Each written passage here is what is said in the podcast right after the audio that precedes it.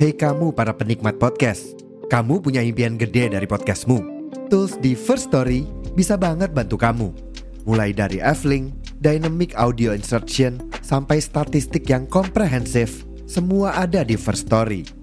Gak ketinggalan, kamu bisa monetisasi podcastmu lewat iklan dari First Story Ads yang bisa kasih kamu penghasilan dari setiap place podcastmu. Yuk gabung sekarang dengan klik di firststory.me. Sekali lagi, di firststory.me. Mari kita bawa mimpi podcastingmu menjadi kenyataan.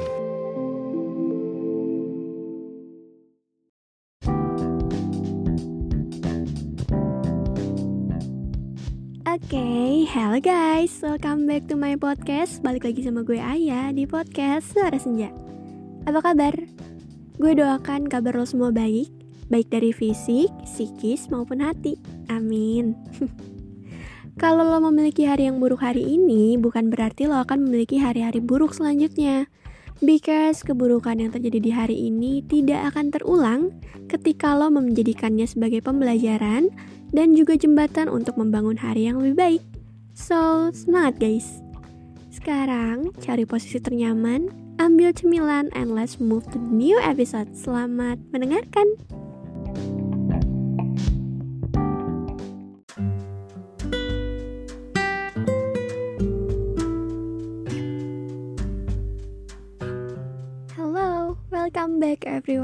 Okay, first of all, sebelum mulai ke podcast, gue mau disclaimer dulu bahwa podcast ini tidak pernah bermaksud menyudutkan siapa pun, merendahkan siapa pun, atau bahkan meninggikan siapa pun.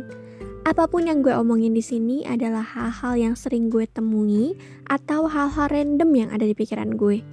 Dan gue sendiri tidak ada niat mendoktrin siapa pun untuk ikut menyetujui apa yang gue sampaikan di sini. Bijaklah dalam mendengarkan podcast ini, kalau ada yang negatif jangan disetujui, dan kalau ada yang positif boleh dijadikan referensi. Jika ada hal-hal negatif yang terjadi setelah mendengar podcast ini dan hal-hal barusan yang sudah gue sampaikan, sudah bisa ditetapkan bahwa itu di luar tanggung jawab gue guys. So, thank you so much. Selamat mendengarkan.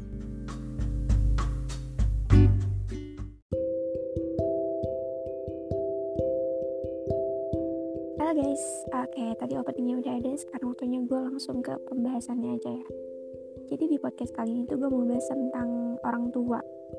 Orang tua yang di mana gue bilang kalau dia itu, maksudnya mereka itu belum siap jadi seorang orang tua. Emang ada ya yang kayak gitu? Banyak, banyak banget. Biasanya orang-orang yang seperti itu adalah orang-orang yang nikah karena terburu-buru atau karena terpaksa. Kenapa gue bilang kayak gitu? Karena dari sifat mereka ini mencerminkan. Bahkan mungkin ada juga yang udah lanjut, tapi mereka masih belum bisa dikatakan sebagai orang tua. Gue sering banget denger cerita selama gue ngejalanin live di TikTok. Beberapa curhatan yang masuk tuh tentang seorang anak yang tidak pernah dihargai oleh orang tuanya. Di mana mimpi mereka ini enggak disupport sama orang tuanya dan mereka tuh ditekan sedemikian rupa. Gue nggak pernah tahu um, maksud dan tujuan orang tua mereka itu apa. Bikin seorang anak yang harusnya mimpinya disupport tapi tiba-tiba dibiarkan direndahkan. Bahkan gak jarang juga gue nemuin kasus di mana ada seorang anak yang dimaki-maki sama orang tuanya dengan kalimat yang tidak pantas kalau udah kayak gitu apakah mereka bisa disebut sebagai orang tua? Ini menurut gue sebelum seseorang memutuskan untuk menikah dan memiliki anak alangkah baiknya mereka mempelajari parenting dulu. Karena parenting ini sangat penting. Di mana kita uh, sebagai calon orang tua itu dilatih dulu belajar dulu gimana caranya ngadepin anak kita nanti? Gimana cara ngendalin emosi kita nanti? Parenting itu perlu. Makanya sekarang banyak kan ilmu-ilmu parenting yang ada. Bahkan di konten online pun banyak yang ngebahas tentang parenting. Karena memang parenting sepenting itu. Tapi karena orang tua zaman dulu gak ngerti nih apa itu sistem parenting? Parenting apa sih? Gue gak ngerti gitu. Jadi tidak menutup kemungkinan bahwa mereka emang lebih percaya sama kepercayaan mereka di masa lalu gitu. Bahkan mungkin ada juga yang orang tuanya tuh punya inner child yang terluka yang punya trauma di masa lalu jadi dia lampiasin ke anaknya. Gue nggak tahu ya um, itu bentuk kasih sayang itu bentuk apa pun gue nggak tahu. Cuman yang gue tahu pasti adalah seorang anak juga memiliki mimpi dan harus disupport sama orang tuanya. Harus seperti itu. By the way sorry banget kalau misalnya suara gue gebindeng karena gue lagi pilek. Gue ngerekam dalam keadaan pilek jadi sorry banget. Oke lanjut. Dan seharusnya seorang orang tua itu bisa mensupport mimpi anaknya. Kalau misalnya memang mimpi anaknya ini yang sangat tidak baik gitu.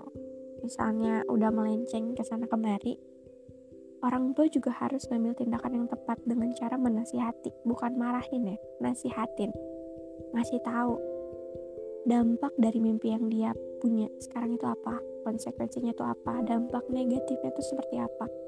Bukannya itu lebih baik daripada sekedar orang tua memarahi anaknya tiba-tiba tanpa mikirin perasaan anaknya kayak gimana gitu kan karena gini gue juga dulu sempat tidak disupport keinginan gue gue juga pernah punya mimpi menjadi seorang dancer. Gue pernah mimpi jadi seorang dancer. Pada akhirnya sekarang gue berubah bukan berubah gue malah menjadi seorang penulis. Kayak bertolak belakang gue kan dancer ke penulis jauh bener. Tapi dulu mungkin dari SD sampai SMP gue pengen banget jadi seorang dancer. Tapi itu tidak didukung sama sekali sama kedua orang tua gue dan gue nggak tahu itu alasannya apa. Gue nggak sama sekali nggak tahu sampai sekarang pun gue nggak tahu. Dan itu tuh ngebunuh diri gue secara perlahan. Kayak gue bingung nih gue nggak punya bakat apa apa lagi. Gue nggak punya mimpi apa apa lagi selain itu. Setelah mimpi ini dibunuh gue harus seperti apa? Dan ketika ada cerita yang sama masuk ke room life gue. Gue kayak deja vu gitu. Kayak eh, ini ceritanya sama kayak gue nih gitu. Dan sampai detik ini pun gue nggak tahu alasan kenapa orang tua melarang mimpi anaknya dan tidak pernah menjelaskan alasannya apa. Bahkan sampai ada yang ngerendahin anaknya soal itu terus sampai ngucap kata sumpah serapa yang tidak pantas didengar gitu kan. Gue nggak tahu. Dan orang tua seperti itu menurut gue butuh didikan bukan cuma seorang anak tapi orang tua juga. Gue tau podcast ini bakal beresiko dan banyak pro kontranya pasti.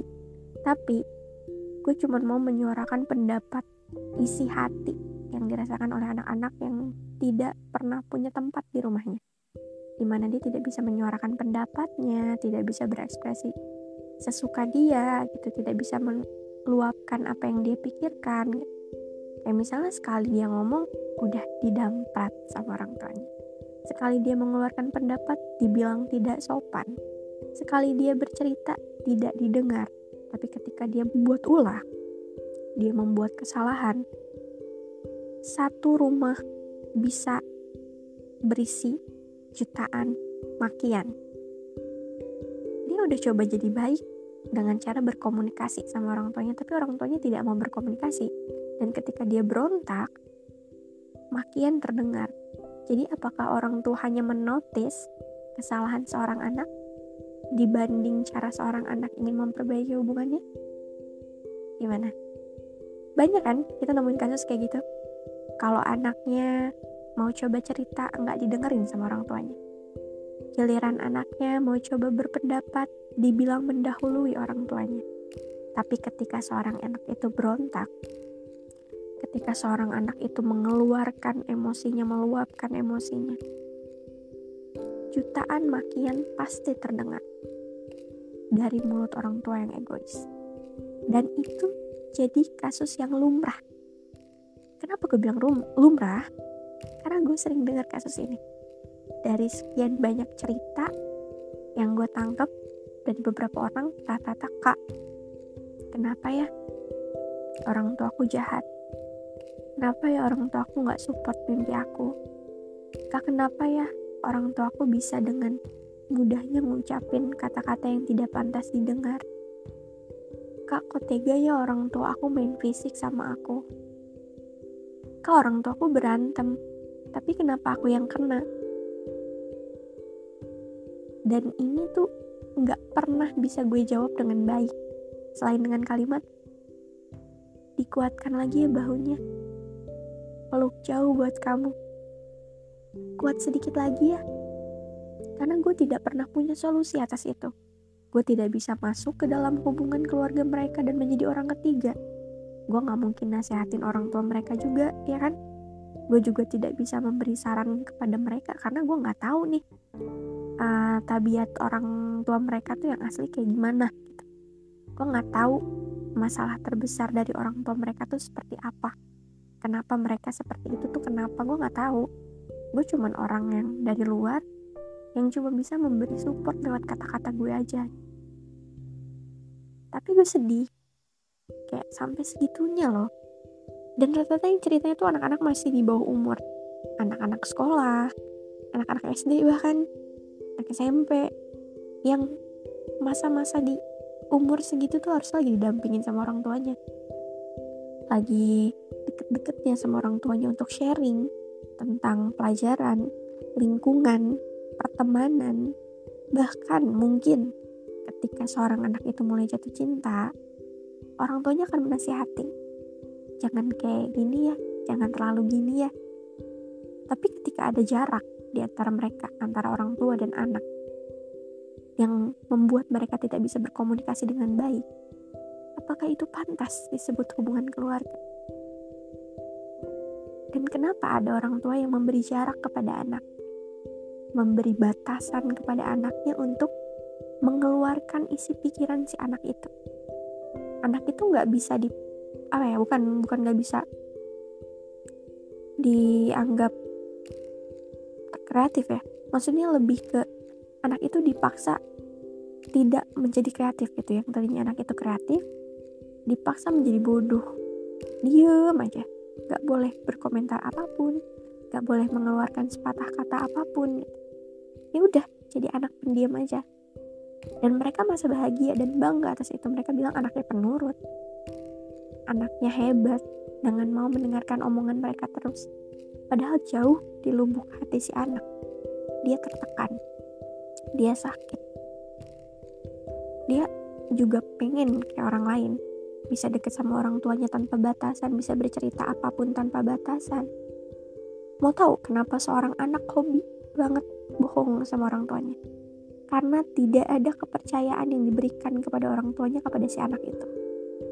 Ketika si anak itu jujur atas kesalahannya, sumpah serapah makian bahkan fisik dipukul gitu maksudnya kekerasan fisik gitu didapat sama si anak itu yang menimbulkan rasa trauma dan rasa takut. Hal itulah yang menjadikan seorang anak tidak berani membicarakan apa yang ada di pikirannya kejujurannya dan apa yang dilakukannya. Dan hal itu juga memicu terjadinya pergaulan-pergaulan buruk yang ada di lingkungan kita sekarang. Gue tidak membenarkan perlakuan, bukan, gue tidak memper, I'm sorry, gue tidak membenarkan kelakuan seorang anak yang di luar batas ya, pergaulan bebas kayak gitu. Gue tidak membenarkan hal itu. Tapi ketika ada orang tua yang bisa diajak sharing sama anaknya atau mau mengajak anaknya untuk sharing masalah si anak ini, gue percaya 100% seorang anak tidak akan pernah melakukan hal-hal buruk di luaran. Karena dia berpikir seperti ini. Gue gak perlu pelarian atas masalah gue. Gue gak perlu cari perhatian sana-sini. Gue sudah dapat perhatian dari orang tua gue. Dan gue sudah tahu gimana cara mengatasi masalah yang gue hadapin sekarang. Orang tua gue support gue. Orang tua gue ngedukung apa yang sedang gue lakukan sekarang. Orang tua gue selalu mendengarkan apa yang gue keluhkan, apa yang kurang. Seorang anak tidak akan pernah melakukan hal yang buruk ketika dia sudah mendapatkan perhatian di rumah. Lantas, bagaimana dengan seorang anak yang kehilangan perhatian dari keluarganya, dari orang tuanya, yang justru ditekan setiap hari, dimarahin setiap hari, jadi kekeras sasaran emosi setiap hari gitu maksudnya? Gimana dengan anak seperti itu? Tentunya dia akan mencari ketenangan di luar.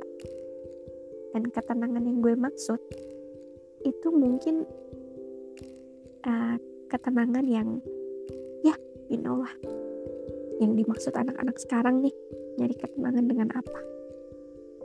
Hal itu. Jadi alasan kenapa seseorang menjadi liar di luaran karena dia tidak pernah mendapatkan kehangatan di dalam rumah. Dia cari ke sana kesan ke sana kemari tentang attention terutama. Dia pengen tahu gimana rasanya diperhatiin disayang. Karena dia nggak pernah mendapatkan itu dari keluarga dari orang tuanya. Jadi kayak nangis gue ngomongnya. Dan itu sangat menyedihkan bukan?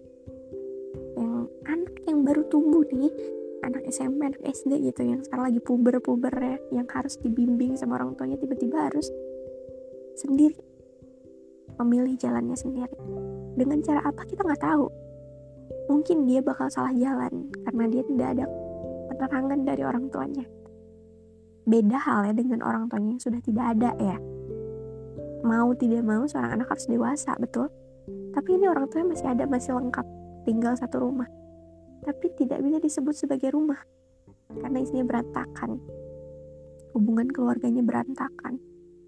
Dan itu yang menyesakan itu adalah ciri-ciri orang tua yang belum siap jadi orang tua orang tua yang mungkin punya inner child yang terluka sampai menelantarkan anaknya sendiri. Dan hal itu gue nggak tahu deh harus menyimpulkan kayak gimana ini yang salah anaknya atau orang tuanya. Waktu kali ya atau apa? Ada yang bisa jawab? Karena mungkin alasan dibalik kerasnya seorang orang tua adalah mereka merasa lebih dulu hidup mereka lebih tahu dunia sekeras apa jadi mereka keras ke anaknya tapi saran gue tuh bukan saran gue nggak tuh. Bahas oke okay banget gue nyaranin orang tua nggak. Maksudnya menurut gue gitu. Setahu apa pun lo lo kalian gitu, orang para orang tua tentang kehidupan kalian nggak bisa menekan seorang anak dengan terlalu keras mendidik seorang anak dengan terlalu keras tanpa membimbing ya kalau lo ngedidik dengan benar dan sekaligus membimbing. Keras gitu maksudnya ngedidik dengan keras tapi sekaligus membimbing seorang anak nggak akan kehilangan arah. Dia tahu ke mana dia harus pulang ke mana dia harus jalan. Dan itu hal yang baik bukan? Tapi kalau dididik dengan keras dan tidak dibimbing mana karena itu lebih menyakitkan karena sedih sih gue setiap kali bacain chat. Isinya anak-anak yang kurang perhatian anak-anak yang sakit gitu kan secara mental. Sedih. Ya, ya ampun di umur kalian segini tuh harusnya nggak mikirin hal, berat. Harusnya kalian lagi happy happy kenapa harus ngerasain itu? Sedih banget. Tapi ya emang kalau dilihat-lihat banyak yang kayak gitu kenyataannya memang sepahit itu. Nah semoga nih para manusia yang sekarang lagi dengerin podcast gue yang lagi merenung gitu mungkin ketika nanti lo memilih untuk menikah dan sebelum lo punya anak tentunya lo harus belajar parenting dulu. Lo ajak pasangan lo untuk belajar parenting juga biar kalian tahu nih cara mendidik seorang anak itu kayak gimana biar kalian tuh tidak menuhankan ego kalian. Biar kalian tuh tidak gengsi sama anak kalian. Jadi anak kalian tuh punya tempat yang baik untuk pulang. Gue percaya deh orang yang emang udah siap secara mental dan fisik untuk menjadi orang tua itu gak akan pernah gagal dalam mendidik anak ya dan semoga kita semua menjadi orang yang tidak gagal dalam mendidik anak kita kelak oke okay, guys. Agak berat gak sih pembahasan yang ini? Tentang orang tua tentang keluarga apalah itu berasa oke okay gue bahas, bahas kayak gini. Ini tuh random aja sih. Tengah malam tiba-tiba kepikiran. Ya udah ngomong aja. Jadi kalau ada yang nggak nyambung mohon maaf ya. Seperti biasa tanpa teks. Udah segitu aja kali podcastnya. Thank you guys sudah dengar bye